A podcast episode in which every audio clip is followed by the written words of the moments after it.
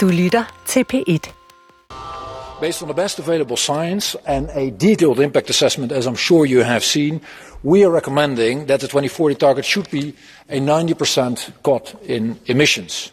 So why we're making this recommendation now? Well, at the risk of repeating myself, because the case for climate action is beyond doubt and requires planning in the here and the now.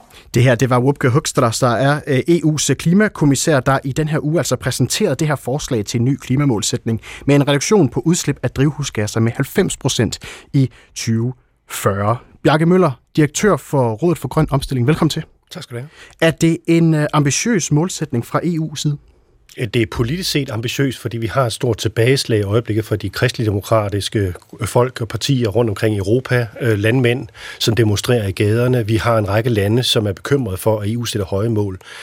Men i forhold til det, der er business as usual, at det, der ligger i den vedtagende politik, så er det 88 procents reduktion af CO2 i 2040. Så det er en lille nyk op.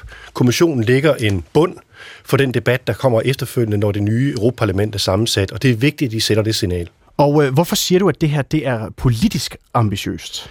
Jo, fordi rent miljømæssigt og klimamæssigt, der kan vi se, at det europæiske klimaråd har anbefalet, at man ligger tættere på 95% reduktion i 2040. I Rådet for Grøn Omstilling tror vi, det er muligt at nå op på 100% i 2040. Det kræver bare, at man investerer markant i øh, vores øh, grønne omstilling af energisektoren, af transporten og industrien skal elektrificeres, at man gør noget ved landbruget. Og det der, er, øh, det, der ligger i kommissionens udspil, det er faktisk, at man holder hånden over landmændene. Man stiller ikke nogen specifikke krav til, hvor meget der skal reduceres i landbruget. Man er bange for landmændene. Altså EU ryster i bukserne over de her demonstrationer og tør ikke at spille ind nu. Men og... så, så forstår jeg ikke, Bjarke Møller, hvorfor du stadigvæk kalder det her for politisk ambitiøst. Jamen, det er politisk ambitiøst for, i det politiske landskab, der er. Altså, øh, og, og EU jo bygger på brede kompromiser på tværs af midten, og derfor skal man selvfølgelig finde noget, der kan nå igennem. Men vi er nødt til at kigge ind i nogle andre scenarier, og det, som sker med kommissionens udspil, det er ikke kun, at man holder hånden over landbruget. Man satser også ekstremt meget på CO2-fangst i industrien, som er en meget umoden teknologi i dag, meget energikrævende, og man tror på, at det kan skaleres markant op i løbet af de næste 10-15 år. Det mener vi ikke er realistisk, øh, og det, der er øh, interessant at kigge ned i det scenarie, der er lavet, det er faktisk, at hvis man laver adfærdsændringer, satser mere på cirkulær økonomi, satser meget mere på vedvarende energi, mm. elektrificering og de ting, jeg talte om før, så kan man faktisk komme i mål og det bliver billigere end det scenarie, som kommissionen støtter sig til. Men det kræver adfærdsændringer, det kræver en helt anden måde tilgang til vores produktion og forbrug. Og, og det og, tror vi er nødt til at tale om også. Og hvis vi bliver på det politiske, Bjarke Møller, så øh, når man ser øh, EU-kommissionens udmelding her, at man altså vælger at opjustere målsætningen, så bliver der jo ikke, øh, hvad skal man sige, sat adresse eller navn på, hvor de her yderligere reduktioner, de så skal komme fra. Kan man så bruge sådan en målsætning til noget fra EU-kommissionens side af, når der ikke følger et navn og en adresse på bagefter? Ja, det kan man, fordi EU kræver jo årlige reduktioner i medlemslandene. Der er jo krav til medlemslandene, de skal levere hvert eneste år. Der er Danmark ikke i mål i øjeblikket i forhold til de krav, EU har stillet op for 2030. Øh, og, og der vil sige, der er EU, de ligger i pres, og det vi har set de senere år, det er faktisk, at EU har stillet, stillet skrappere krav end mange af medlemsstaterne. Selv Danmark er, er lidt bagud i forhold til det, EU kræver. Og det er vigtigt, at EU hele tiden har det der pres. Samtidig er det ikke kun indadtil, men også udadtil. Der kan man sige, at EU har jo muligheden for at være det, som jeg kalder den grønne supermagt, altså faktisk ved at sætte høje krav øh, til dem, der skal sælge til EU-markedet, så kan vi presse resten af verden til at blive meget grønnere. Og ja. det er det, EU er rigtig dygtige til. Og hvorfor er EU så dygtig til det? Man kan sige, at vi har jo en, en Paris-aftale med nogle klare målsætninger for, hvad vi skal leve op til øh, som land og som internationalt samfund. Vi har nogle nationale klimamål, som, øh, som regeringen i hvert fald også kalder for, for ambitiøse. Hvad skal vi så også bruge yderligere EU-målsætninger til? Man bliver da helt rundt også. Nej, fordi det er faktisk meget mere effektivt, hvis vi gør det sammen i Europa. Altså det, virksomheder de vil jo gerne have nogle høje mål, så kan man konkurrere ud fra den fælles øh, bare i et indre marked. Det skal skalere de teknologiske løsninger op hurtigere, hvis man gør det sammen. For eksempel batteriteknologi, som vi er ved at tabe kapløbet med kineserne. Hvis man samler kræfterne i Europa, så kan man faktisk sikre, at der også er arbejdspladser. Det er også godt for den sociale sammenhængskraft. Så vi får meget mere for penge, når vi investerer i nye teknologier sammen. Øh, hvis vi gør det hver for sig, så bliver vi splittet, og så kan vi ikke konkurrere med kineserne eller amerikanerne for den sags skyld. Anders Vistesen, velkommen til Pet Debat. Tak skal du have. Du er udenrigsordfører og medlem af Europaparlamentet for Dansk Folkeparti. Du kalder den her melding fra EU-kommissionen for urealistisk og EU's klimapolitik for hysteri. Hvorfor gør du det? Den er jo urealistisk, fordi at EU's egen eksperter jo siger, at det mål, man allerede har sat for 2030, det er man ikke i nærheden af at nå, og det tror de ikke på, at man kommer til at nå. Så det, at man lige her fem minutter før et valg øh, laver et ny såkaldt ambitiøs politik, men, men lad være med at fortælle, hvordan den skal implementeres, det er jo det, vi i Danmark bare vil kalde valgflæsk. Øh, den er vanvittig, fordi at øh, EU's politik øh, er en politik, der ikke skaber job, men taber job. Altså, det er jo typisk det skal sådan, lige forklare, hvordan. Hvordan, Anders? Jamen, altså nu har vi jo for eksempel i Danmark understøttet vindbranchen igennem mange år, gennem store subsidier og en enorm beskatning på, øh, på el og energi. Og så kommer amerikanerne og laver øh, en, en stor såkaldt grøn pakke, der primært handler om at stjæle vores innovation, øh, sørge for, at det hele flytter til USA. Og derfor så skabes mange af de her job jo for eksempel i et land som USA, fordi man ikke øh, spiller efter reglerne. Så det, man er god til i Europa, det er at beskatte og chikanere øh, industrien og erhvervslivet ud af kontinentet. Og dem, der er vinderne på det, det er jo nogle øh, lande, der er langt mindre grønne, end vi er, altså for eksempel USA, Indien og Kina. Mm. Og hvis vi lige holder os på, på den politiske scene, du kalder det her for urealistisk og øh, valgflæsk, altså vi står jo med øh, nogle, øh, nogle målsætninger, som vi skal nå i mål med på en eller anden måde. En grøn omstilling, som jo haster på, på alle mulige måder. Er det ikke tid nu til at også at være måske overambitiøse? Jo, men det hjælper ikke at være overambitiøs, hvis man ikke får resten af verden med. Altså, Kina og USA har allerede overhalet os på udledning, og det gør Indien også snart øh, som, som enkeltland i, i EU. Så det vi kan i Europa, det er jo at facilitere den innovation, den teknologi, der skal øh, bringe den grønne omstilling i mål på, på verdensplan. Men at tro, at verden bliver mere grøn af, at vi bare flytter for eksempel bilarbejdspladser ud af Tyskland øh, til Japan, det, øh, det er jo lidt et fantasifoster, som nok skal være en del af den her grønne øh, bevægelse for helt at forstå. Så jeg skal forstå dig sådan, at grunden til, at du er skeptisk omkring omkring øh, EU's klimapolitik, så er det fordi, du mener, at den gør, hvad skal man sige, landene i Europa øh, fattigere frem for øh, det omvendte. Og, og derved så er det svært at få opbakning til den øh, klimapolitik også. Ja, yes, det er jo den anden del af mønten. Det er jo altså, den, den er ineffektiv, men det betyder jo så også, at rigtig mange af det er også det, vi ser i gaderne fra Berlin til Paris og fra Warszawa til, øh, til, til Madrid. Det er jo, at øh, helt, den helt almindelige middelklasse er ved at stå af på det her. Og derfor kommer det Europaparlamentsvalg øh, på europæisk plan, vi går ind øh, i i år, jo også til at give, tror jeg, et backlash mod øh, den her form for grøn omstilling. Og jeg tvivler på, at nogen kommission efter Europaparlamentsvalget kan komme igennem med, med en politik, der bare ligger i nærheden af det, man er stillet i udsigt nu. Bjarke Møller, er der en øh, risiko for, at øh, når man kommer ud med sådan en målsætning her, at øh, det ligesom kan give bagslag fra befolkningen af, hvis det er det indtryk, det samme som Anders Vistesen har her, at EU's klimapolitik generelt gør os fattigere frem for rigere? Europæerne er jo generelt meget bekymret for klimaforandringerne og ønsker, der skal gøres noget, øh, og de vil også gerne have, at det sker omkostningseffektivt, øh, så det sikrer, at vi også har arbejdspladser og social sammenhængskraft i, i fremtiden. Jeg synes, øh, det, der ligger i at sætte en målsætning, er jo ikke noget af det, der skaber problemerne. Problemerne er, at man er dårligt til at kommunikere de her ting.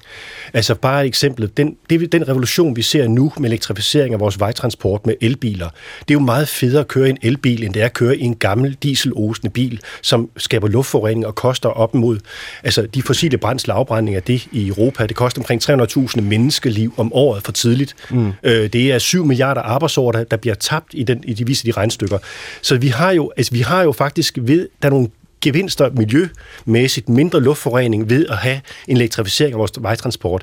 Det er godt, at EU presser på med det, mm. øh, men der skal man også sikre, at der er fair og lige konkurrenceforhold. Men det er jo den ene side af, øh, af mønten, Bjarke Møller. Den anden side af mønten er jo så afgifter øh, og så videre, som er noget af det, Anders Vistesen jo også er meget skeptisk øh, overfor. Og måske også en af grundene til, at vi ser de her for eksempel protester fra landbruget rundt omkring.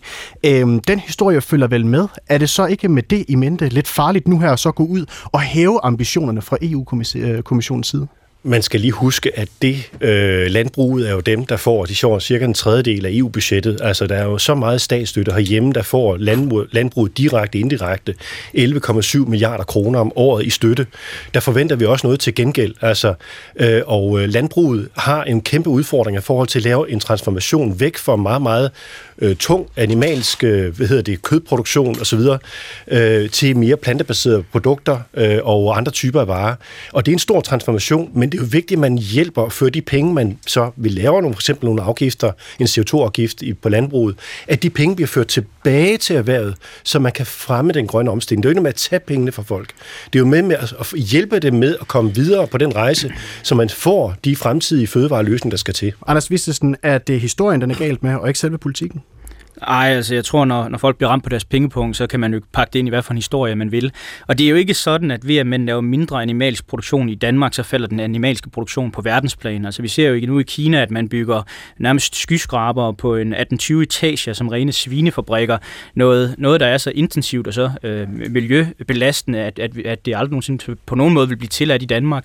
Så det er jo ikke sådan, at hvis en gris ikke bliver produceret i Danmark, så stopper den med at blive produceret. Det er jo heller ikke sådan, at hvis man tvinger den tyske bilindustri til at køre over til elbiler, så må Toyota ikke stadigvæk lave hybridbiler. Og lige nu der ser vi jo faktisk, at Toyota, fordi de netop ikke har valgt at gå elbilsvejen, er kommet tilbage som den førende bilproducent i verden.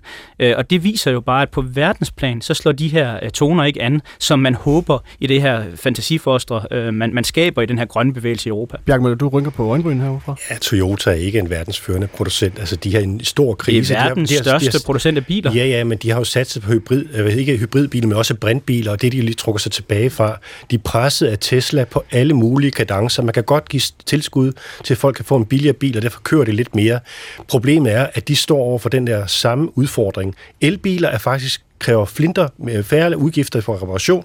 De er billigere i drift. Man kan drive dem med ren vedvarende energi. De er lækre at køre i. Altså, det, det sker. Den der transformation er på vej, og det har den tyske bilindustri også opdaget. De er ved at gå all in på det her. Øh, Godt. Så der, der er noget... Og der derfor mister Anders, de... Øh, Anders derfor mister Anders de ja. et øjeblik, inden det begynder at blive en diskussion omkring øh, hybridbiler og så videre, og Toyotas produktion og så videre, så tænker jeg lige, vi, vi lige napper en uh, korten lytter, som har ringet ind på 70 21 19 19. Det er dig, Jens Hardy Madsen fra Dragør. Velkommen til. Ja, ja tak skal du have. Hvad tænker du, stoler du på, at EU kan løse udfordringer som for eksempel den grønne omstilling for os? Ja, jeg, jeg tror, de griber det forkert an. Mit, mit forslag er, at man afskaffer landbrugsstøtten og indfører en, en kraftig tolv for, på fødevarer fra andre kontinenter, så man slipper for den store transport af fødevarer fra kontinent til kontinent. På den måde, så vil fødevarepriserne stige, og, og, og, og landmændene vil få meget større indtægt. Der bliver et meget stort proveny, og det kan man så bruge til skattelettelser, så, så folk har råd til at betale på de dyre fødevarer, mm. så, så landmanden får det reelle indsigt. Godt. Bjarke Møller, er det sådan nogle øh, tiltag her, noget som i virkeligheden gavner den øh, individuelle øh, europæer, som i højere grad skal fylde, når man snakker grøn omstilling? Har det så været nemmere måske at få, at få, få tilslutning til den politik? Altså, land, landmændene kæmper med, at pris har været det, der driver det hele, og supermarkedskæderne presser prisen ned, og det er jo den ene, der konkurrerer med den anden. Øh, og jeg kan godt forstå noget af den logik, der er i det her, men jeg tror, det vi er nødt til at kigge ind i, det vi har fået lavere fødevarepriser gennem mange år, også takket være mere frihandel. Øh, det er vigtigt, at man så beskytter fødevaren, så der er færre og lige konkurrencevilkår for landmænd i, Dan- i Danmark og andre europæiske lande, men dem, der er udenfor. Øh, at man sænker, øh, øger energiudgifterne. Det har været meget, meget billigere at transportere fødevarer over lange afstande. At man bruger landbrugsstyrken aktivt til at fremme den grønne omstilling, til at hjælpe landmænd mm. med igen øh, at kunne få indtjening. Vi skal lige huske, at danske landmænd i dag, altså halvdelen af deres nettofortjeneste, den kommer faktisk direkte fra statsstøtte i dag. Så det, de er presset på gæld og andre ting og sager, og der har vi simpelthen brug for en større sanering af landbruget, øh, så de får ordentlige muligheder for også at leve af noget i fremtiden. Jens Hardy Madsen? Ja, men øh, ved, ved det her system, der vil landmænd jo få, få den pris, som de skal have for, for levemiddel, eller for, hvad hedder det, levnedsmidlerne. Øh, plus at det vil løse store finansielle problemer for EU, som jo har svært ved at få det hænge sammen. Og, og, så, og så får vi lokale fødevarer. Vi er fri for at, at køle så meget og fryse så meget og, og transportere så meget. Mm.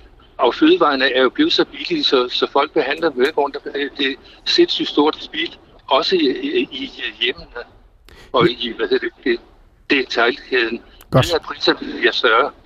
Jens Hardy Madsen. Ja. Tak for din indspark i dagens pit-debat. Jeg må det være med.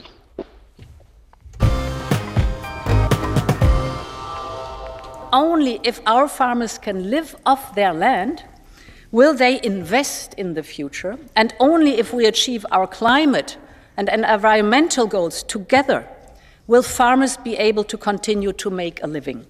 Det her det var altså EU-kommissionsformand Ursula von der Leyen, der altså her sat ord på landbrugets rolle og fremtid i den grønne omstilling. Og det gør hun altså, fordi der har været massive landbrugsprotester i Bruxelles og andre steder i Europa. Christian Jensen, chefredaktør på Politiken. Er det her øh, en EU-kommissionsformand, der bøjer sig for protesterne fra landbrugets side? Øh, nej, tværtimod vil jeg sige, at, øh, at det er virkelig opmuntrende øh, og tillidsskabende, at øh, EU-kommissionen vælger at fastholde den kurs, de har lagt. Ikke lade sig diktere øh, eller korrigere af traktorernes øh, protester og øh, gadens parlament, men holder fast i, at der er en langsigtet og nødvendig udvikling for nedbringelse af CO2 i, øh, i EU. Og lige præcis at gøre det nu, øh, relativt kort tid øh, før et, øh, et Europaparlamentsvalg, øh, mens øh, vi jo ser et højere skred i rigtig mange, særligt central- og øh, østeuropæiske øh, lande. Så det at gå ind her og markere meget tydeligt, at klimaet det er en sag, vi står op for, vi kæmper for, det viser jo lige præcis det modsatte af det, Vistesen siger, opportunisme. Det viser jo lige præcis fasthed og en klar retning for, øh, for EU. Mm. Og det synes jeg, der er alt mulig grund til at, øh, at have respekt for, og også at anerkende den ansvarlighed, der ligger i det, når vi alle om nogle få måneder skal, skal stemme til Europaparlamentsvalget. Men du har på baggrund af øh, den her, øh, det her forslag, der er kommet fra EU-kommissionen, skrevet en leder i politikken, hvor du faktisk skriver, at det er et politisk svigt, at EU-landene valgte at lade frygten for gadens parlament og traktorernes protest friholde landbruget fra at bidrage til den grønne omstilling. Lige præcis. De har fastholdt den overordnede målsætning og ikke slækket på den for at komme de her protester i møde. Men optimalt set, så burde der selvfølgelig også have været reguleret på landbruget. Det er så der, de har valgt at sige ud fra en, øh, en virkelighed, som vel er, at der altid vil være en utilstrækkelighed forbundet med klimaindsats. Så det er så der, de vælger at sige, hvad er, hvad er den bedste vej frem i den øjeblikkelige situation.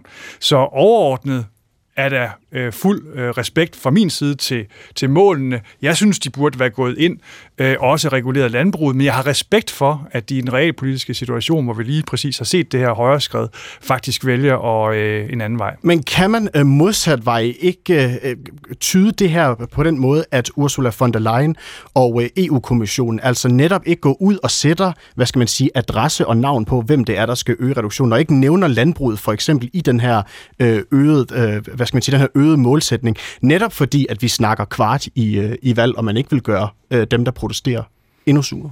Altså, når man kigger på EU's øh, klimamål, og nu skal vi så se også, om det, om det så også bliver, bliver gennemført, det er jo kommissionens udspil, men når man ser på dem, så er de jo faktisk karakteriseret ved, at alle medlemslande skal leve op til dem, og de skal leve op til dem kontinuerligt, og ikke som i dansk øh, klimapolitik, som hockeystave, hvor vi øh, lader den være flad til begyndelse, så lige pludselig så får den en utrolig øh, skarp øh, hældning, øh, lige øh, fem minutter før øh, udløb på, øh, på aftalen.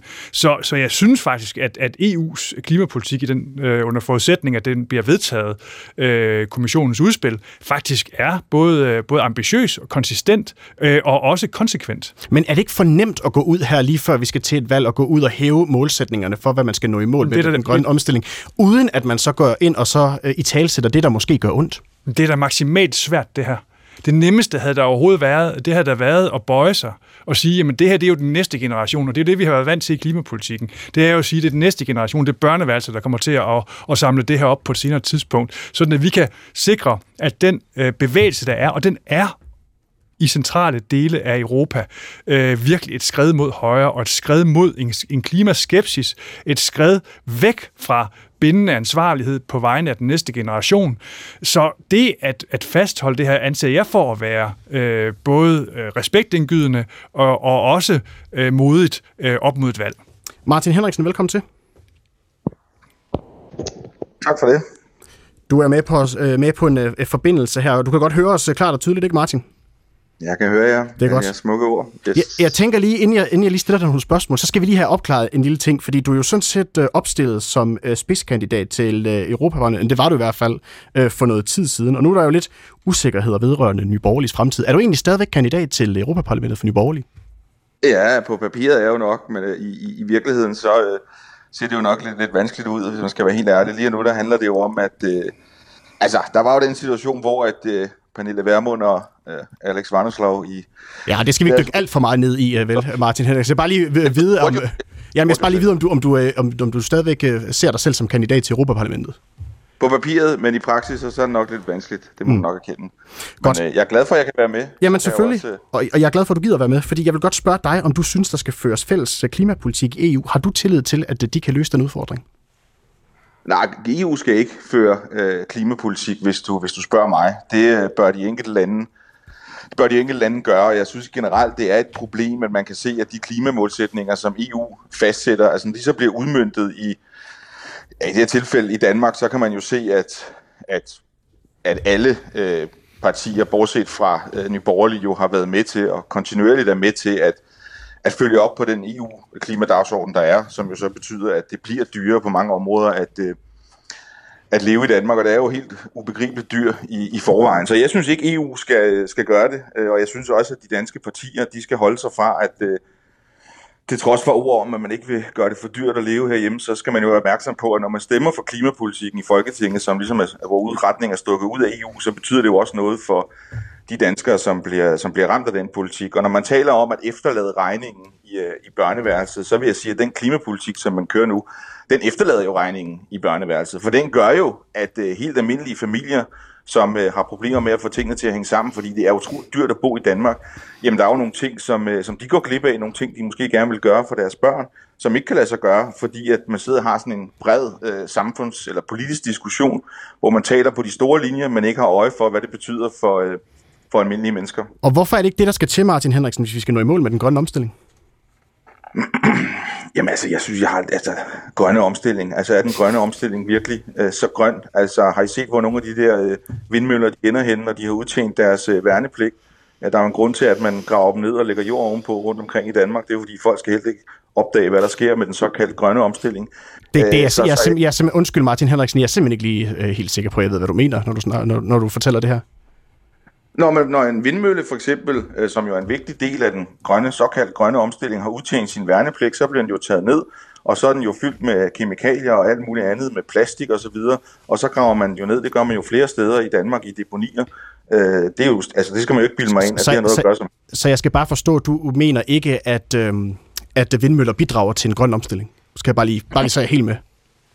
Der er, øh, de bidrager på den måde, kan du, kan du sige, at øh, de gør, at i stedet for, at man sådan øh, altså, føre energipolitik med sådan mere traditionelle øh, energiformer, altså brændstof og så videre, så går du mere og mere væk fra det. I den forstand kan du godt sige, at, at de bidrager, men du skal bare også lige have et samlet regnskab. Hvis du kigger på det samlede regnskab, så kommer du ikke udenom, at når du for eksempel kasserer gamle vindmøller, altså folk ser, når de står op i landskabet, og folk hører, mm. hvad politikerne...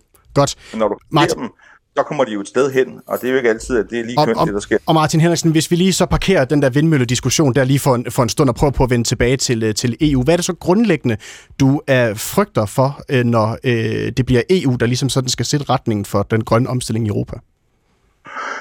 Jamen, når ting bliver for, øh, for stort, og når ting bliver for, øh, for byråkratisk, og når det bliver for centralistisk, øh, så glemmer man jo dem, som det hele det bør handle om nemlig øh, folk, der bare går på arbejdet, øh, folk, der bare prøver at få tingene til at hænge sammen. Altså, det er jo heller ikke så lang tid siden, at et øh, bredt flertal i, i Folketinget, jeg tror, det var alle partier, bortset fra, fra Nye Borgerlige, der vedtog, at nu skal øh, brændstofudgifter, de skal stige. Mm. Øh, og det er jo noget, som man vedtager med udgangspunkt i den øh, klimapolitik, som kommer fra, fra EU, og også med udgangspunkt i, den, i de tidligere klimaaftaler, som øh, brede flertal i Folketinget har, har vedtaget. Altså, det er jo noget, som gør, at det bare bliver vanskeligere at få tingene til at løbe rundt. Godt. Og nu blev der også sagt tidligere, at man skal kigge på adfærdsændringer. Når man taler om adfærdsændringer, så betyder det jo dybest set, altså det er jo en anden måde at sige på, at nu gør vi nogle ting dyre.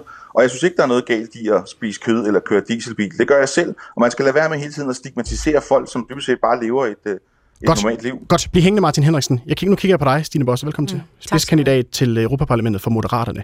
Kan Martin Henriksen have en pointe i, at øh, hvis man fører klimapolitik i Bruxelles, så risikerer man altså, at man kommer så langt væk fra borgernes øh, dagligdag, og så er det derfor, man pludselig ser øh, protester på, øh, på gaden og traktorer, der kører ned igennem gader og blokerer for øh, institutioner osv.? Jeg synes, det er skønt at høre Martin Henriksen tale om uønsket stigmatisering. Øh, men jeg må omvendt også sige, selvfølgelig har han en pointe. Han har den pointe, at vi går en tid i møde, som kommer til at kræve ændringer for alle. Som kommer til at kræve, at ting, som vi før i tiden øh, tog for givet, og som var relativt billige, de bliver dyre. Øh, vi kommer til at ændre spisevaner, vi kommer til at ændre en masse forhold i landbruget, og jeg kan godt forstå, at der er mennesker, der tænker, hold da op, det er en stor mundfuld, og puh her, hvad skal jeg nu gøre, og hvad betyder det for mig? Det kan jeg godt forstå.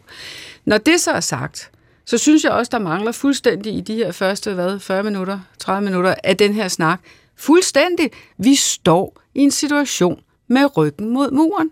Vi har skovbrænde, vi har oversvømmelser, vi har storme, altså bare i den her del af verden, og så er vi slet ikke begyndt at tale om andre steder i verden, mm. som peger i en retning. Vi har den varmeste januar nogensinde målt, målt på planeten. Og det peger i en retning af, at hvis ikke vi gør noget nu, så, altså, og nu vil jeg ikke tale dommedag og sådan nogle ting, men så bliver det bare en helt anden planet, øh, mine børn og børnebørn skal vokse, mm. særligt børnebørn og oldebørn. Og det er nødt til at være en del af den her samtale. Og det kan ikke nytte noget, at øh, hverken, hverken Vistesen eller Henriksen eller alle mulige andre begynder at tale om, at åh, det er så frygteligt, og så kan vi ikke. Det skal vi selvfølgelig forstå, og det er også derfor, det er klogt af von der Leyen at sige, jeg sætter ikke markader på, jeg vil i dialog, jeg vil finde veje, jeg vil selvfølgelig bruge, som også Bjarke Møller øh, insinuerer, øh, de mange milliarder, som, som landbruget modtager, dem vil jeg bruge klogt. Og så vil jeg også gerne sige, hvis man er landmand, og man har en høj gæld, det har nærmest alle landmænd jo, fordi det koster penge at investere mm. i anlæg og så videre, så kan jeg da også godt forstå, at man får ondt i maven. Og de hensyn skal tages. Og tror du så, Stine Bosse, mm. at de her mennesker her, de får mere ondt i maven, når de så pludselig hører en EU-kommission komme ud og siger, nu hæver vi simpelthen bare, nu skal vi simpelthen Nej, øh, målsætningen, den skal endnu højere op. Hvis du tager den samlede mængde af ondt i maven i Europa, så får færre mennesker ondt i maven. For alle europæere er klar over, at og, vi skal og, og, løse hvordan kan du det her. vide det? Hvordan kan du vide, at der er færre, der får ondt i maven? Vi har jo en, øh, en, øh, en meningsmåling, altså der bliver lavet analyser, hvor man ser meningsmålinger, der peger retning af, at øh, de EU-kritiske partier, de får altså mere øh, fremgang og kan stå til at få et ret godt valg. Er det ikke et signal om, at, øh, at, at, at borgerne i Europa simpelthen ikke tror på, at EU har løsningen?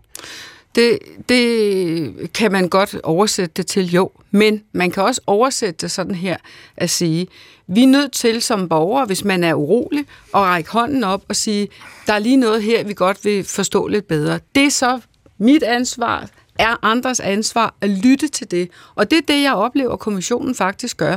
Men uden at sige, at vi i øvrigt må sænke den overordnede ambition. Fordi så taber du altså alle de andre. Altså, nu skal man jo huske, at det er jo ikke sådan et mindretalsdiktatur, det her, fordi nogen øh, på den yderste højrefløj er blevet rigtig forskrækket, og som sagt igen, jeg har en vis forståelse for det, men så skal alle andre bare konstatere, at nu er det fuldstændig umuligt at lave en fælles øh, europæisk klimapolitik, der virker den køber jeg simpelthen ikke. Mm. Christian Jensen, chefredaktør. Ja, øh, et øjeblik. Jeg skal nok komme rundt til. Jeg kan også godt se, at du har fingeren i vejret, uh, Anders Vistesen.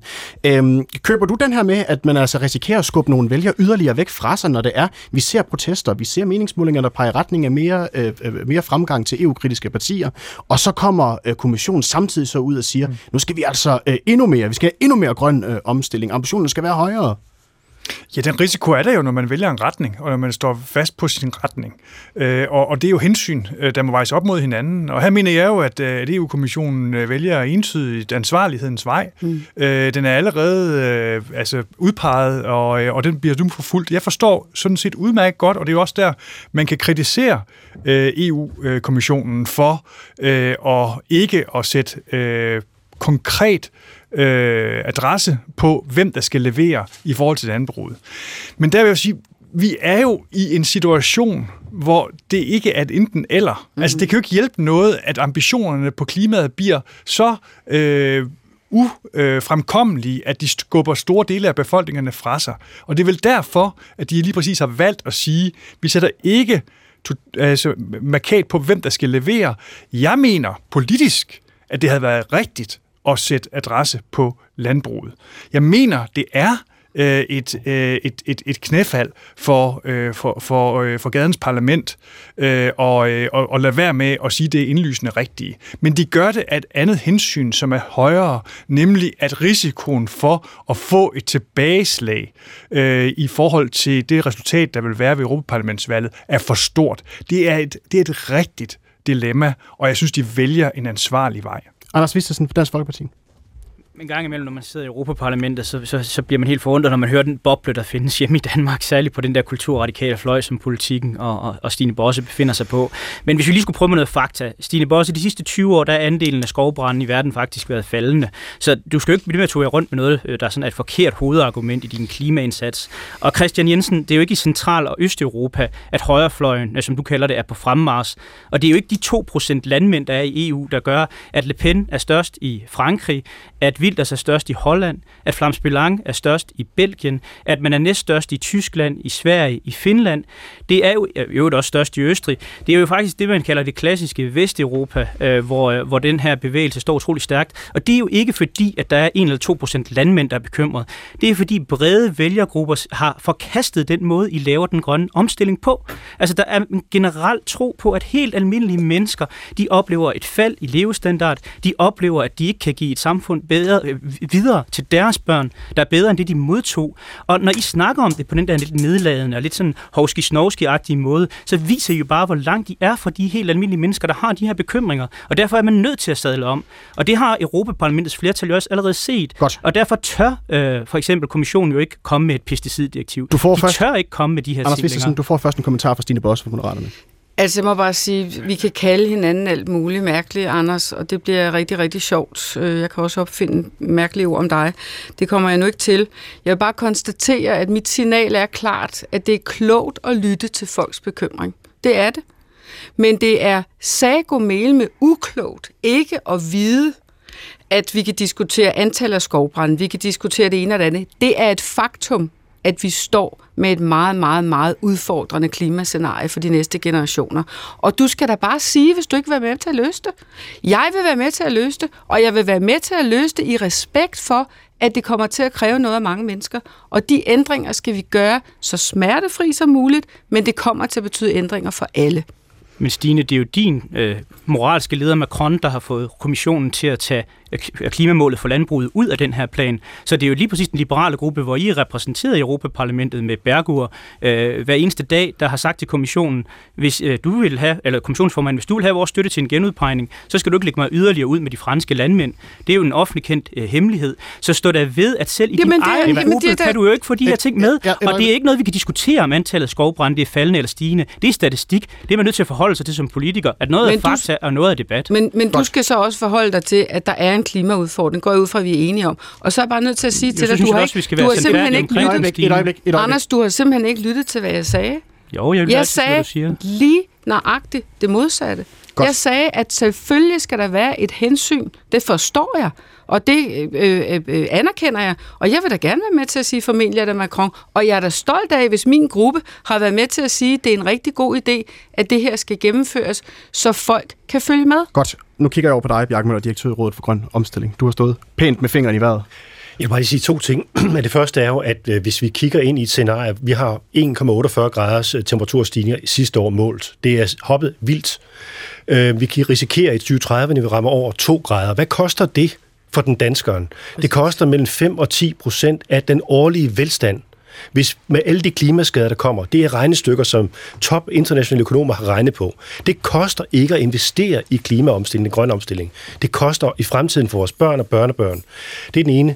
Det andet er, at vi har i dag, og det er det, som Anders Vistesen og andre, som nu taler for dieselbiler og andre ting og sager, det er et enormt kostbart system at have fossile brændsler, for hver eneste år skal vi hive fossile brændsler ud af undergrunden og transportere dem over verdenshavene for at få dem ind i vores biler. Det er det mest ineffektive system, der nogensinde er opfundet. Hvis at vi kommer over på ren vedvarende energi med elektrificering af vores transport, så kan vi spare rigtig mange penge. Bare et eksempel. I en forbrændingsmotor, når den, den bil, den energi, der bliver proppet ind i bilen, der går et stort tab. Der er om 11-15 procent bliver tabt ved udvinding i minerne. Allerede inden, så er der transporten oveni. Men der så kommer ind i en forbrændingsmotor, den er meget mindre effektiv end en elbil. Så du har tabt 80 procent af al den energi, der ligger i den olie, som du propper ind i bilen. Men- i en elbil, der er effektiviteten meget højere. Hvis vi kommer over i et elektrificeret system med grøn strøm, så sparer vi 40 procent af vores energi. Det kan være rigtig godt for danskere, der er bekymrede for deres hvorfor- varmeregninger hvorfor er og det- energiregninger. Og, og hvorfor er det, når vi tager så det debatten er den herinde? store gevinster ja. i den grønne omstilling. Der er en stor myte, der handler om, at den grønne omstilling dyr. Nej, den bliver billig, men dem, der fortæller historien om, at den bliver dyr, det er dem, der står i den fossile industri og lobbyer os og føder højere ekstremister med facts, som er forkerte, nemlig fake news. Godt, og i den forbindelse, så skal I lige, øh, ikke lige den, i den forbindelse, men I skal lige hilse på en lytter, som har ringet ind på 70 21 øh, 19 19. Velkommen til dig, Sten Petersen. Goddag. Goddag. Du har lyttet med Jamen, her. Ja, kom bare, Jamen, det, har jo, det, det, det undrer mig lidt, at den der sådan, debat, at, at det, det virker nærmest for eller imod konventionel landbrug, og at, at vi skal afvikle dyrene herhjemme. Men i dag er vi jo med den grønne omstilling dybt afhængige af det landbrug, vi har, fordi at, at meget af den, den biogas, der bliver produceret, det er jo det konventionelle landbrug, der producerer den. Øh, og meget af det biobrændsel, som vi kører på, det, det er jo desværre også et affaldsprodukt fra, fra den konventionelle landbrug. Så vi er jo dybt afhængige af landbruget, og nu må man så pålægge dem, selvom de er en del af løsningen, nogle yderligere udgifter ved at give dem en, noget med CO2, øh, at de skal betale for CO2'en, det er det, det, det, de brænder af. Ikke? Mm. Men, men vi har jo i dag landbrug, der er CO2-neutrale, der er CO2-negative, øh, på grund af, at de producerer både store, eller at de leverer både til, til, til Og, og produktion af biogas Sten og produktion af, af biobrændsel. er du selv øh, inden for landbruget? Har været. Du har Jeg har været. haft et, ja, jeg har haft et, et lille landbrug med økologisk. Ja, 20 år. Det, det, det er ved at sælge nu. Og, og når du hører de vinde, der ligesom blæser fra politisk hånd, gør det dig så optimistisk, også når du hører, at målsætningerne de bliver hævet fra EU's øh, side af? Gør det så dig optimistisk som tidligere landmand for den grønne omstilling? Nej. Nej, nej, nej. Det, fordi de mange gange tror jeg ikke, at de, de, de helt kender regnskabet, og, og de ikke ved, hvad de, hvad de snakker om. De, Hvem er de de? kommer med sådan Hvem er de? hurtige løsninger. Vi skal Sten, hvem er de? afvikle dyreproduktionen herhjemme. Det er ikke en del af løsningen. Det, det, del af løsningen det er at gøre den CO2-neutral. Og Det, det er der jo allerede økologiske landmænd, der gør i dag. Altså, det, så så hvorfor, hvorfor er helt afvikle det, når man har modeller, der kan løse problemerne? Christian Jensen, chefredaktør på Politiken. Altså, øhm, det bliver hurtigt til, at det nu er det landbruget, der skal, der, der, der skal en tur øh, igennem maskiner. Det er jo ikke noget, der ligesom giver øh, ro øh, hos, en, hos en, en lang række mennesker. Nej, det var jo også derfor, jeg egentlig øh, jo synes, at optimalt set havde landbruget været, været med i, øh, i kommissionens øh, udspil her, øh, men at der er jo en god grund til, at den ikke er det, og det er jo lige præcis den debat, vi har havnet i nu, for det, det handler ikke om for og imod landbrug. Nej. Det her, det handler til gengæld om noget andet, som jeg synes har været ganske afslørende i de forløbige 52 øh, minutter af den her udsendelse. Det er, at vi altså har to, eller måske halvanden kandidat til Europaparlamentet øh, valget her i juni, som faktisk øh, jo ikke bare øh, drager øh, nødvendigheden af den grønne omstilling i tvivl, faktisk afviser den. Den såkaldte grønne omstilling, den såkaldte klimakrise, at der ikke er nogen reel fare på, øh, for, øh, for, øh, for fremtiden, øh, klimatiske balance øh, på kloden. Øh, fuldstændig stik imod øh, al videnskab, stik imod alle, øh, øh, både... Øh, øh, evidensbaserede øh, registreringer og prognoser, øh, siger det det lige midt imod. Jeg synes, det er, øh, det er grænsende øh, til, det, øh, til, det, til det uansvarlige og uanstændige, faktisk, og, øh, og, og vil fare i valgkamp på den mm. falske melodi. Godt, du skal, I skal nok begge to få lov til at, til at få ordet her. Martin Henriksen, vi kan lige starte med dig fra Nye Borgerlige. Ja, altså for god ordens skyld vil jeg selvfølgelig lige sige, at, at Nye Borgerlige og Dansk Folkeparti er jo ikke enige i øh, klimapolitik. Nye Borgerlige har ikke været med til for eksempel aftaler, som handler om, at man skal reducere drivhusgasser med 90 procent. Med, med Men, 90 men Martin Henriksen, jeg kan godt lige tænke mig, at du bare lige forholdt dig til det, som, øh, som Christian Jensen lige har sagt, det her med, at øh, han altså mener, at, øh, at du nærmest decideret afviser nødvendigheden af en grøn omstilling. Er det korrekt? Jo, men jeg, jeg synes simpelthen, når folk siger en grøn omstilling, det er sådan et positivt bossord. Så kaster man det ud, øh, og så forventer man ligesom, at alle sammen de står og klapper i deres hænder og siger, hvor er det dog fantastisk. Øh, altså dybest set så handler det her jo om, at man er ved at vedtage nogle politiske ting igen, som griber ind i folks frihed, og som jo netop efterlader regningen i børneværelset. Jeg vil gerne diskutere alternative energiformer, som for eksempel kan gøre, at man bliver mindre afhængig af øh, olie og så videre fra øh, olie og gas. Det kan jo være fra Mellemøsten, det kan jo sådan set også være mm. fra, øh, fra men det vil jeg gerne, og der synes jeg, det er meget relevant for eksempel at bringe øh, atomenergi ind i diskussionen. Godt, altså, men, men, men Martin Henriksen, bare sådan helt grundlæggende.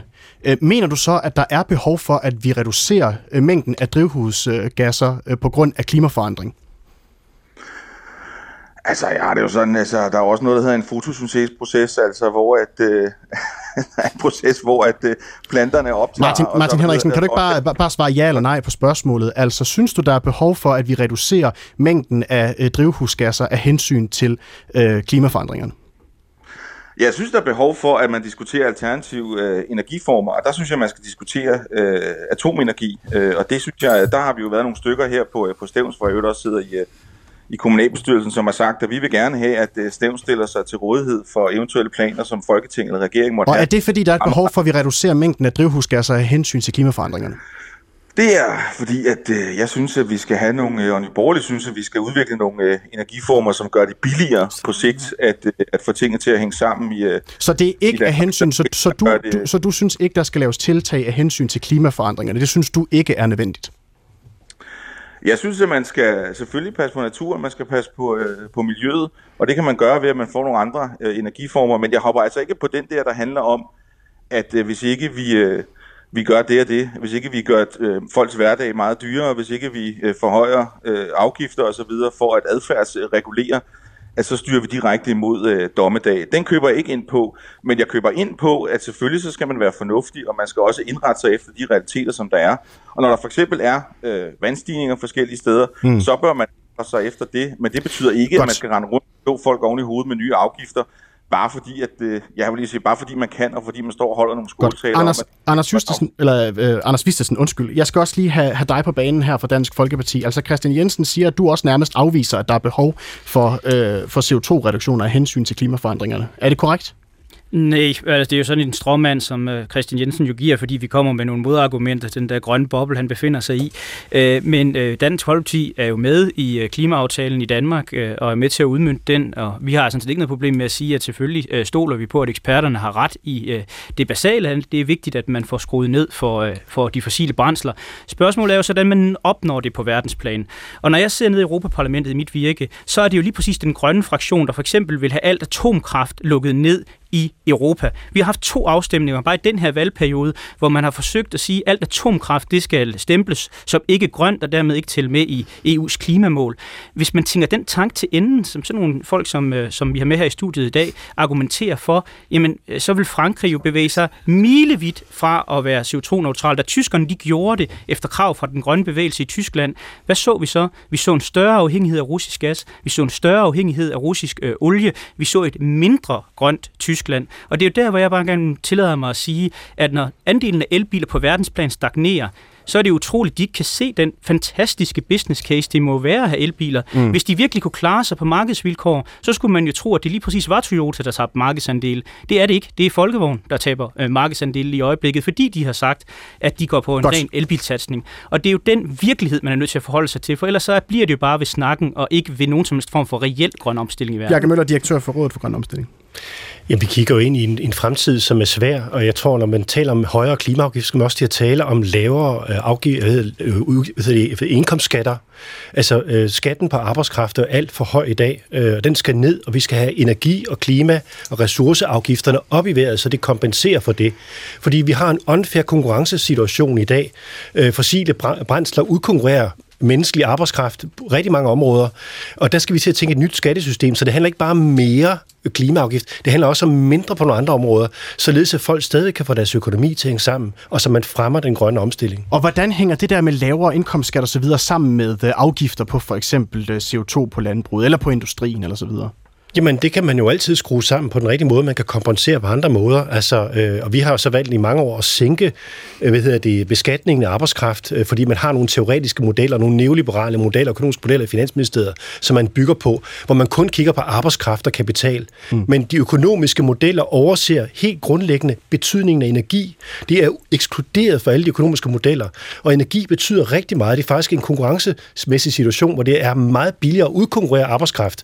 Og energi skal vi til at tænke noget meget mere i beskatning, så vi ikke importerer det for de der afskyelige regimer, øh, Rusland og Mellemøsten og andre steder, som jeg tror er enig med Anders Vistesen og øh, Martin Henriksen om, at vi ikke skal importere og, for og, meget og, for. nej, jeg, jeg beklager, vi når ikke lige nu øh, mere nu her, fordi at øh, radiovisen den banker på om et øjeblik. Vi når altså ikke mere omkring den grønne omstilling nu. Jeg beklager, Stine. Jeg kan godt se, at du gerne vil ind, men vi når det altså ikke, øh, før radiovisen kommer her kl. 13. Fordi vi skal diskutere meget mere øh, sikkerhedspolitik på den anden side af en radiovis, der kommer her, hvor klokken den er blevet 13. Så bliv endelig hængende, og bliv ved med at ringe ind på 70 21 19 19, eller send sms'er på 1212. Vi er tilbage om et øjeblik efter en kort radiovis. I dag er der præcis fire måneder til, vi skal i stemmeboksen, når der afholdes valg til Europaparlamentet den 9. juni. De 27 EU-lande de blev altså ved et topmøde i sidste uge enige om at afsætte øh, 50 milliarder euro til Ukraine, men har EU løsningen på de udfordringer, som vi altså står overfor med øh, Europa, øh, eller det europæiske kontinent, hvor der altså er krig, eller er faren for europæisk splittelse for stor, og er der for mange forskellige interesser på spil internt i EU? Du kan altså fortsætte blande dig, hvis du ringer ind på 70 21 19 19 eller sender en sms til 1212. Du skal bare skrive P1, lav et mellemrum og så din besked. Og jeg vil gerne spørge dig, lytter, om du tror på øh, EU. Mit navn er Mathias Pedersen, og velkommen tilbage til P1 Debat.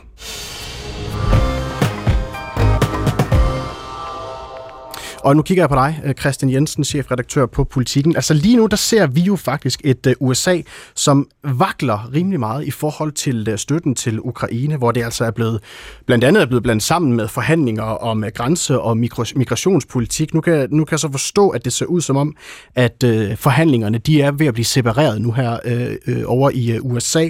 Men med det i mente, og USA, der vakler med støtten til Ukraine. Er det så positivt, at EU nu er blevet enige om en øh, støttepakke?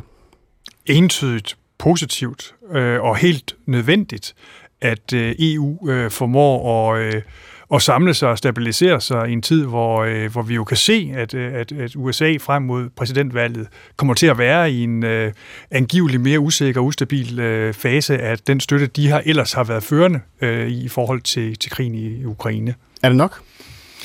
Jamen det er på samme måde som med, med klimakrisen og krigen i Ukraine. Det er sådan et, et, et, et en variable, øh, variable faktorer over svigt, øh, fordi det er aldrig nok.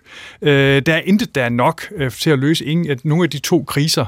Men i forhold til øh, at, at levere det, der er muligt inden for rammerne øh, af EU, og det øh, kompromis, der skal, der skal bæres igennem af de øh, forskellige politiske interesser, der er øh, i de 27 øh, medlemslande, der må man sige, der, der er jeg virkelig opmuntret over, hvor ambitiøst det er, og lægge mærke til, for ganske få uger siden talte vi om, at det her kom formentlig ikke til at ske, for der kom til at være et veto fra, øh, fra Orbán og fra Ungarn, og det viser sig jo, at det er et enigt EU, der står bag her. Så det, der i virkeligheden jo var Putins hans ambition og tro og strategi, da han gik ind i Ukraine for snart to år siden, 24.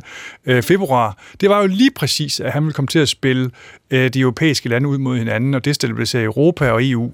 Og det har jo vist sig øh, i de forløbige to første år af den her krig, at det ikke er lykkedes. Og med den her aftale om de 50 milliarder euro, der er der jo et fuldstændigt enigt EU, der står, der står bag, så det er glædeligt. Men du siger stadigvæk, at det jo ikke er nok, ligesom med alt andet andet, og øh, der har jo været, hvad skal man sige, nogle interne uenigheder, også i den europæiske union. Hvordan kan du så være sikker på, at det, det stadigvæk er den rigtige institution, hvor det her samarbejde det skal foregå i? Der findes ikke noget alternativ, øh, og der er ikke, øh, og havde vi ikke haft EU nu, så havde vi jo kommet til at opfinde et EU med så mange som muligt, der vil join forces i forhold til at stå op imod den øh, despotiske øh, regime i, øh, i Moskva, som er, er jo i reel fare for øh, at, at, at gøre store indhug i de friheds, øh, i, i frie demokratier i Ukraine og andre øh, lande. Så havde vi ikke haft et EU og, og et NATO nu, jamen så var vi jo kommet til at opfinde men, det. Og men det så her, vil man jo kun, Christian Jensen, så vil man kunne lave for eksempel bilaterale samarbejder eller individuelle, øh, hvad skal man sige, sendinger til, øh, til Ukraine, som den danske stat for eksempel har gjort. Hvorfor er det det, der skal foregå gennem EU? At 27 nationer i Europa står sammen om at sende 375 milliarder kroner øh, til, øh, til Ukraine nu. Det er øh, at vise både os selv øh, og omverdenen, og ikke mindst Putin, at her er et Europa, der faktisk står sammen. Sammenhold er det eneste, det eneste middel øh, og magtværn mod, øh, mod Putin lykkes han at spille os ud med bilaterale øh, øh, faktorer og andre øh, ting, vi kan ligge og, og, og, og hugge øh, på kryds og tværs, så er det, hans, så er det han vinder. Vi øh, er i EU og viser her, at vi i forløbet to år har formået at stå sammen, og det er til både den tid, vi er i nu og til eftertiden, en stor øh, glæde. Anders Vistesen, udenrigsordfører og medlem af Europaparlamentet for Dansk Folkeparti. Er EU den rette institution til at, sammen, øh, hvad skal man sige, til at samkoordinere de sendinger, der skal sendes til Ukraine, den støtte, der skal gives? Det er der i hvert fald ikke noget, der tyder på, når man ser på tallene over, hvad for en støtte, der er givet.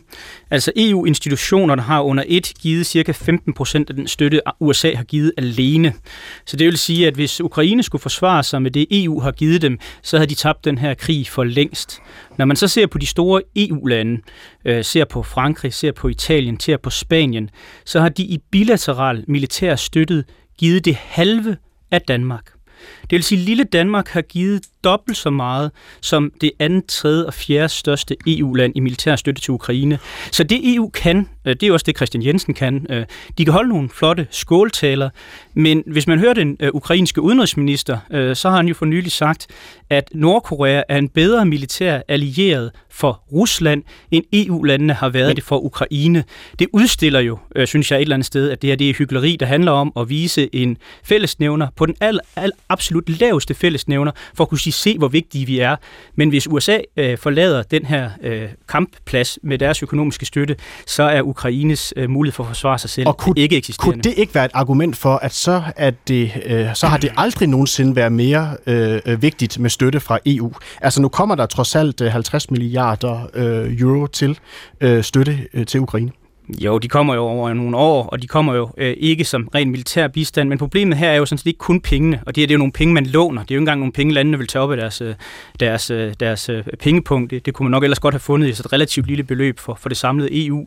Men man låner så de her penge. Problemet er jo, at man ikke har fået den militære produktion i gang i Europa. Så selv hvis man antog, at Europa vil være klar til at samle regningen op for USA, så kan man ikke producere øh, det, der skal til. Vi lovede Ukraine sidste år en million artillerigranater. Nordkorea har til sammenligning leveret 1,2 millioner artillerigranater til Rusland. Øh, EU har indtil videre leveret under 400.000 af den lovede million. Så, så man kan jo altså ikke øh, kæmpe mod russerne med, med vindfrikadeller og forblommede skåltaler fra, fra, øh, øh, fra EU. Christian Jensen, politikken. Det er jo fuldstændig rigtigt, at det ikke er EU, der er militært af, af den største bidrag Det er, er, har det aldrig nogensinde har været, været meningen, at de skulle være. Det er NATO øh, og det er USA, der driver NATO. Det står jo fuldstændig klart øh, hen, over de seneste, hen over de seneste to år her, at, øh, at det er USA, der er den drivende øh, øh, aktør her. Øh, desto mere bekymrende er det jo, Øh, at vi ser, at USA, der, der, der af politiske øh, årsager har svært ved at gennemføre øh, den, øh, den plan, der, der hidtil har været lagt. Og det er jo noget, der skal sende signaler til, øh, til Europa om, at vi virkelig må samle os med alt det, vi overhovedet kan. Jeg hører også i den her uge, at vi har vores øh, egen forsvarsminister, Truslund Poulsen, der siger, at nu må, nu må produktionen og, og, øh, og, og den militære indsats fremrykkes. Og det er jo lige præcis det samme, øh, der bliver sagt fra andre europæiske lande, øh, netop som en konsekvens af det, man ser fra USA USA med en, med en mindre grad af tryghed i, at USA vil blive ved med at være øh, den hovedbidragyder, mm. øh, både militært og økonomisk, til krigen i Ukraine. Og derfor alternativet, alternativet til, det er jo ikke, at Europa ligesom øh, tager ambitionerne ned, men tværtimod, at vi tager det alvorligt, samler os og øger bidragene. Og det kan Europa vel også sagtens gøre, uden det behøver at gå igennem EU? Det kan de sagtens gøre, men, øh, og, og hvert land øh, er ansvarlig for det, de gør. Men at EU som samlet institution står over for øh, Rusland, står samlet og viser både, øh, hvad økonomi angår, en solidaritet øh, med hinanden og dermed med Ukraine, og nu faktisk også er, og det er jo det vigtige aspekt her, det, vi, EU er jo også det sted, øh, som, EU, som Ukraine over tid vil få lejlighed til forhåbentlig at udøve deres frie demokrati i rammen af. Så det er jo, det er jo både for krigsførelsen, økonomien, men jo også for det fremtidige demokratiske konstitution i Ukraine, at vi skal have et stærkt EU netop nu. Mm. Anne-Sophie Aller, velkommen til øh, Pet Debat. Tak skal du have. Du er øh, kronikredaktør på Berlingske, og lige nu der ser vi altså spørgsmålet om støtten til Ukraine blive blandet sammen med alle mulige andre politiske interesser i, øh, i USA. Og til november mm. så kommer der jo også et amerikansk valg, der jo sådan set kan forandre USA's udenrigspolitiske linje rimelig markant. Ja. Øhm, bør det have betydning for EU's politik? Ja, det, selvfølgelig skal det det. Øh, det. Det har det jo også i, i forvejen, eller Øh, det er jo noget, man tager højde for øh, både i Bruxelles og i de forskellige hovedsteder, der er. Altså det, det er klart, altså både for så vidt angår øh, Ukraine, men selvfølgelig også øh, i forhold til situationen i Mellemøsten, der er det næste øh, halve til hele år jo fuldstændig afgørende.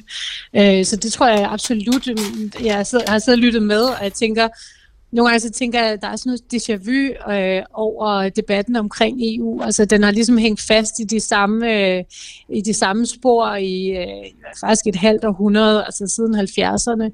Øh, det er altid, at EU for meget, er det den rigtige institution, gør vi nok, og sådan noget af virkeligheden. Mens vi har siddet og snakket i de der fem årtier, altså, så er verden jo, øh, øh, den, den, den er jo kørt videre, øh, mm. og, og i deres egen ret retning, og, og den største fare for EU er i virkeligheden, som jeg ser det nu, øh, at vi øh, at vi bliver irrelevante som spiller, som aktør øh, på den globale scene. Og det, det gør vi af, af flere årsager.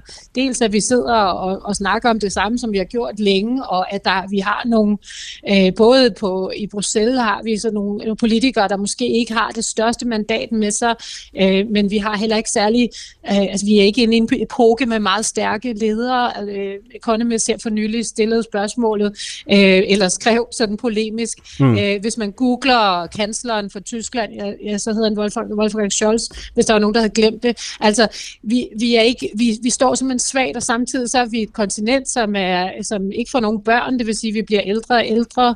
Øh, og, det er et mindre og mindre dynamiske kontinent, og vores og øh, bidrag til tech-udvikling er meget øh, lille. Så det, jeg bare siger, det er, at vi er i gang med at, ligesom at gøre os selv irrelevante. Mm. Og så alt, hvad vi kan gøre... Ja. Mm-hmm, øhm, ja. Lige præcis de her ting, du lister op med, at vi står i en debat, som du ikke mener har rykket sig i et, et halvandet hundrede år.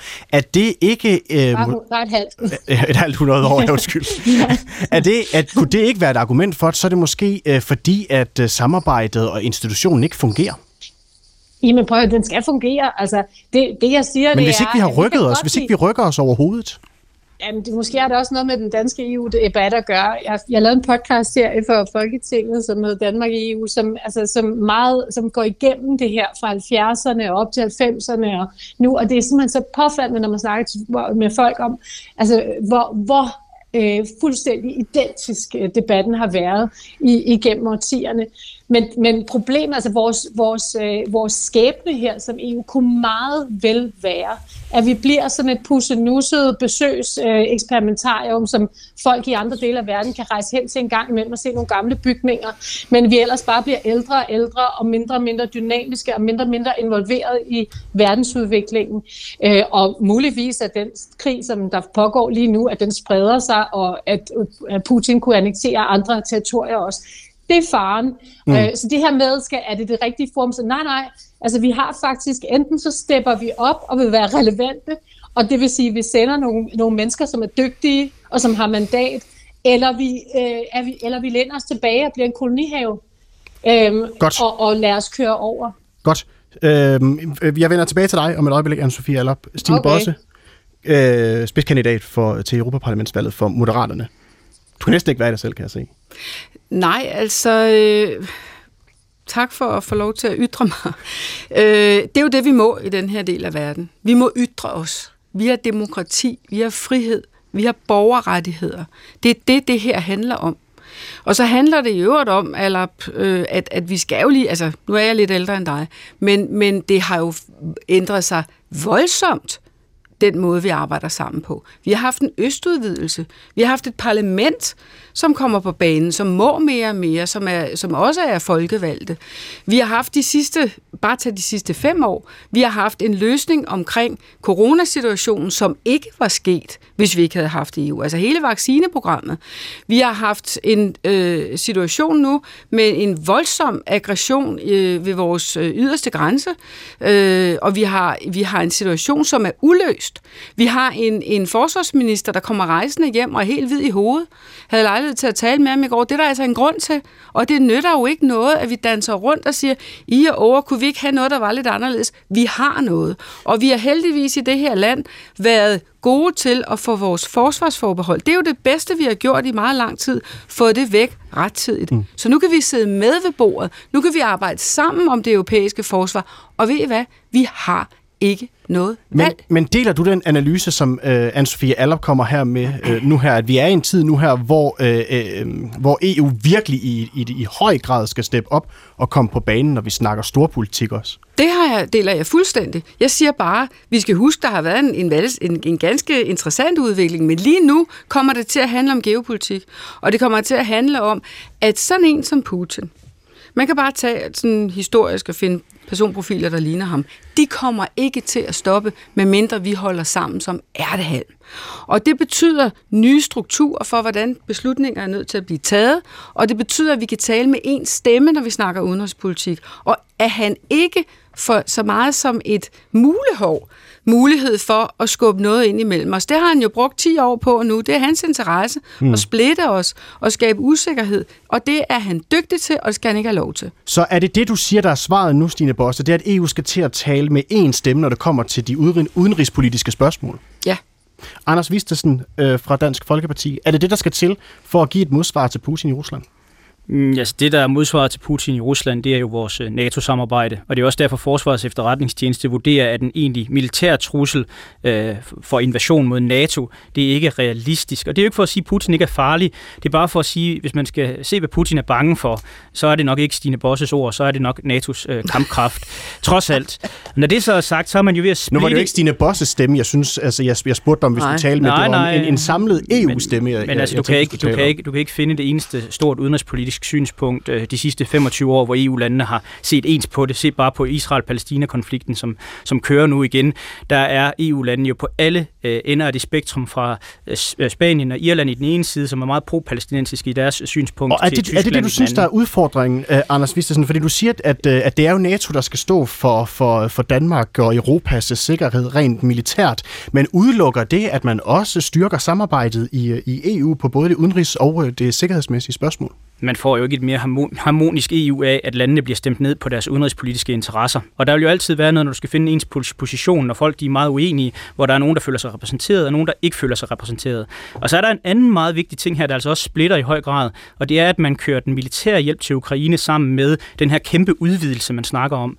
Og der må man bare sige, det at vi overhovedet ikke har en debat om, hvad den udvidelse med Ukraine, med Albanien, med Moldova, med Georgien, som man presser på for, hvad den vil få betydning for det europæiske samarbejde. Det det er jo helt vildt. Altså, Danmarks regning alene ved sådan en udvidelse, det er 36 milliarder kroner i hver eneste budgetperiode. Det tror jeg virkelig ikke kommer til at glide nemt ned øh, blandt EU-landene, når man oplever konsekvenserne. Og igen har man fået lavet en politik, hvor jeg tror, at befolkningerne kommer til at have et enormt øh, skub tilbage mod de politikere, der nu hovedløst øh, kører den her proces igennem. Christian Jensen fra Politik. Og igen stikker Anders Vistesen lytterne blå i øjnene. Lyt dog til, hvad Zelensky siger. Lyt dog til, hvad det er for et ønske, der kommer fra den nation, præsidenten i den nation, der lige nu er i, i krig, har været det gennem to år, betaler prisen på alle måder. Lyt til, hvad han siger. Lyt til, hvad han sagde forud for, øh, at, at EU heldigvis valgte det, det ansvar, den ansvarlige vej at sige, at vi laver en proces for, at Ukraine kan blive en del af det europæiske fællesskab. Lyt til det i stedet for at få en strømmand kørt ind i forhold til Moldova og andre lande, som du så gør til et husholdningsøkonomisk regnskab midt i en tid, hvor der er sådan, klodens fremtid sikkerhedspolitisk bliver afgjort. Men jeg lytter til det, Christian. Og jeg undersøger det jo også i større omfang, bare den der, du har gang i nu. Men lad os så se på Ukraine og de andre lande. Det er bundkorrupte lande. De ligger i bunden af Transparency Internationals liste. Hvis vi ser på deres behandling af LGBT-personer, ja. så ligger og, den helt i bunden i og, Europa. Og, og vi nu, Hvis man ser nu, på deres behandling af minoriteter, Christian Jensen, noget du plejer at gå op i Anders Vistesen, Anders Vistesen, så er den elendig. Anders og hvad er det lige præcis, hvad er det lige præcis EU siger til det? Det er, at nu skal Ukraine sørger for at have retsstatsprincipper og menneskerettigheder på plads, sådan at de kan komme ind i EU under de værdier, der er i EU. Og her, så det er transformation. Nej, nej, det, det, det, det er præcis ikke det, EU det, det er reformation. Sagt, og det er jo lige præcis den Christian proces, Jensen, der sætter i gang. Christian Jensen, nu, nu, skulle jeg, nu skulle jeg simpelthen uh, helt fysisk ned for jer, begge jeres uh, mikrofoner, fordi uh, den her debat her kan jo hurtigt komme til at handle om EU-udvidelse, og, uh, og det har vi slet, slet ikke tid til, uh, fordi at uh, tiden den render fra os. Jeg kunne godt tænke mig, at vi vender tilbage til det her udenrigspolitiske spørgsmål. Og øh, Anne-Sophie Allap Kort, altså noget af det, mm. som Anders Vistesen jo siger, det er, at, øh, at han er bekymret for, at der er for mange interne, øh, hvad skal man sige, uenigheder i EU til, at man kan øh, sammenkoble en eller anden form for fælles udenrigspolitik. Vi kan jo se det her spørgsmål om støtten til Ukraine, hvordan det bare splitter et land som USA i øjeblikket. Øhm, kan der være, mm. altså, kan man finde en eller anden form for samstemmighed i, øh, i, i, øh, hvad hedder det, internt i EU, så man kan lave en fælles udenrigspolitisk linje, tror du? Jamen det har vi jo, øh, det har vi jo rent faktisk vist øh, flere gange, at vi godt kan. Mm. Altså, og, og det er i virkeligheden det, min, øh, mit sådan centrale budskab er her, at vi bliver nødt til at forholde os til, at verden øh, bare rykker videre. Altså, at vi bliver mere og mere irrelevante for resten af verdens udvikling. Og det er altså et kæmpestort problem, hvis vi gerne vil præge den udvikling med nogle af de værdier, som vi jo flager med øh, på, på helligdage og, og ved andre højstemte lejligheder.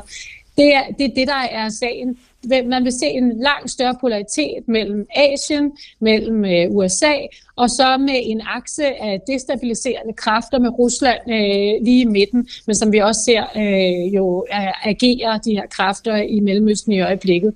Vi skal være langt mere på banen i forhold til øh, diplomati. I øjeblikket der har vi overladt Afrika til øh, Rusland, til øh, ja, sågar Saudi og øh, til Kina, i høj grad Kina. Mm. Hvorfor? Fordi vi har siddet og belært dem om forskellige ting og stukket med nogle håndører, og i øvrigt kun snakket om migration i meget lang tid, mens at Kina har sagt, hey, vi sender 10.000 mand, og de bliver der resten af livet. Øh, vi bygger lige et eller andet op. Det er forskellen. Vi har slet ikke, altså jeg, vi har snorksovet, mener jeg virkelig, i årtier. Vi forstår slet ikke den verden, som vi er en del af, og vi forstår ikke, altså vi går ikke ind i den med en ydmyghed. Vi går ind i den med en gammeldags måde at se øh, os som kontinent Godt. på. Og det straffer, øh, det bliver vi straffet for. Martin Henriksen fra Nye Borgerlige, er det et problem? Altså sidder vi fast her i øh, Europa og i, øh, i EU, mens resten af verden den simpelthen galopperer med, med høj, høj fart forbi os?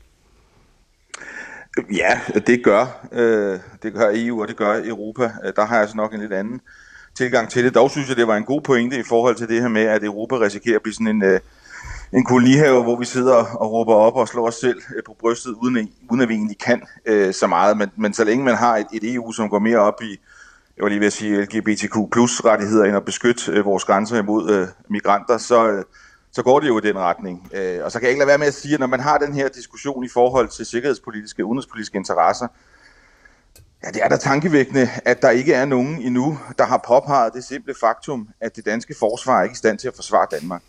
Det danske forsvar er ikke i stand til at løse helt lavpraktiske militære opgaver. Og det er jo fordi, man prioriterer øh, på den måde, som man gør her. Jeg synes, at man bliver nødt til at sige, så at når man taler... Et øjeblik, et øjeblik Martin Henriksen. Det, jeg stopper dig bare lige der, for jeg tror faktisk ikke, der er mange her i studiet, der er uenige med dig i, at det danske forsvar er i en svær forfatning i øjeblikket. Men mener du så, at man ikke længere skal sende penge til det Ukraine, og i stedet for øh, bruge dem på det danske forsvar? Øh, jeg mener helt afprægt, altså hvis, hvis folk er enige øh, med det, jeg siger her, hvorfor er der så ikke nogen andre, der, der kommer ind på det? Altså det handler jo udelukkende om... Det er fordi, vi snakker om EU-politik nu. Jo, jo, men, men altså, politik handler vel om, hvad vi kan gøre mm. for vores folk. Altså, og, da, og, og vores folk, det er ja. det danske folk. Og så det, tilbage, lige, og så tilbage til mit spørgsmål, Martin Henriksen. Synes du, at Danmark skal indstille alt, hvad der hedder støtte til Ukraine, øh, rent økonomisk og militært, for at vi kan opbygge vores eget forsvar herhjemme? Jeg synes, EU skal indstille støtten, fordi EU tømmer udenrigspolitisk og sikkerhedspolitisk i de enkelte lande for demokratisk og politisk øh, indhold. Og det skaber frustrationer, og det kommer til at blive værre på den lange bane, når man fratager folk deres demokratiske rettigheder og fratager folk deres indflydelse på egne forhold, fordi alle beslutningerne bliver truffet centralt. Det er et stort problem, og det kommer til at blive værre fremadrettet. Og det bliver man nødt til at forstå inden for EU-eliten, hvis man vil, hvis man vil gøre noget godt for europæerne. I forhold til støtten til, til Ukraine, der synes mm. jeg, det er helt lavpraktisk at vedtage, at hver gang man sender en krone afsted til Ukraine, så burde man sende to kroner afsted til det danske forsvar. Fordi det er fuldstændig uholdbart, at man har en, en militær strategi, som dybest set handler om, at hvis der kommer nogen og prøver på at angribe Danmark, så satser vi på, at der er nogle andre, der kommer og redder os. Det er, ikke, det er simpelthen ikke holdbart. Det kan, man, det kan man selvfølgelig have et håb om, men håb det er ikke en god militærfaglig strategi. Der bliver man simpelthen nødt til at forstå, at vi har gode soldater, men de har ikke det materiel og det udstyr, de skal bruge, og det er jo fordi, man i høj grad har sendt for meget af det afsted øh, ud af landet, og der bør man simpelthen prioritere øh, anderledes, efter min opfattelse.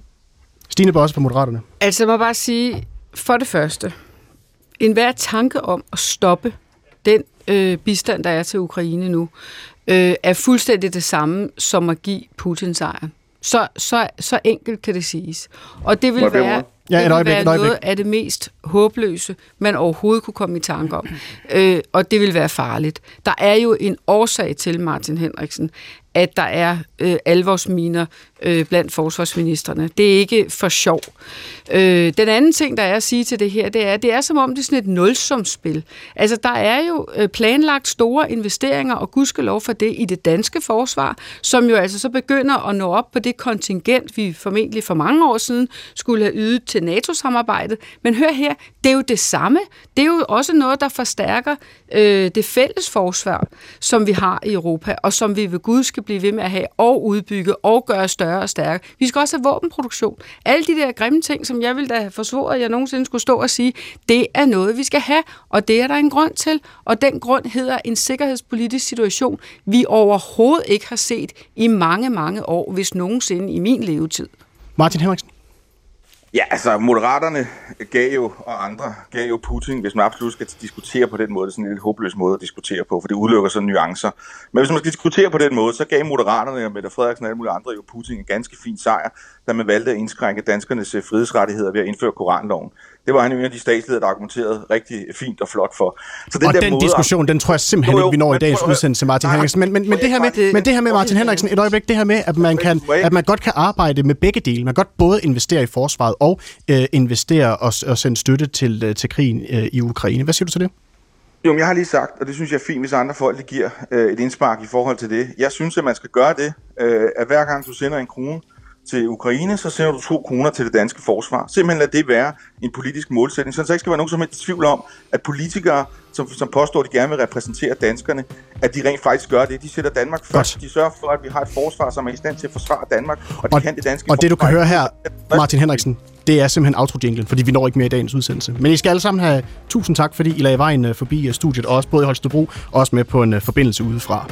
Dagens udsendelse var tilrettelagt Okay. af Camilla. Michelle Mikkelsen. Mit navn er Hej. Mathias Pedersen. Tusind tak, fordi I lyttede med. Gå på opdagelse i alle DR's podcast og radioprogrammer. I appen DR Lyd.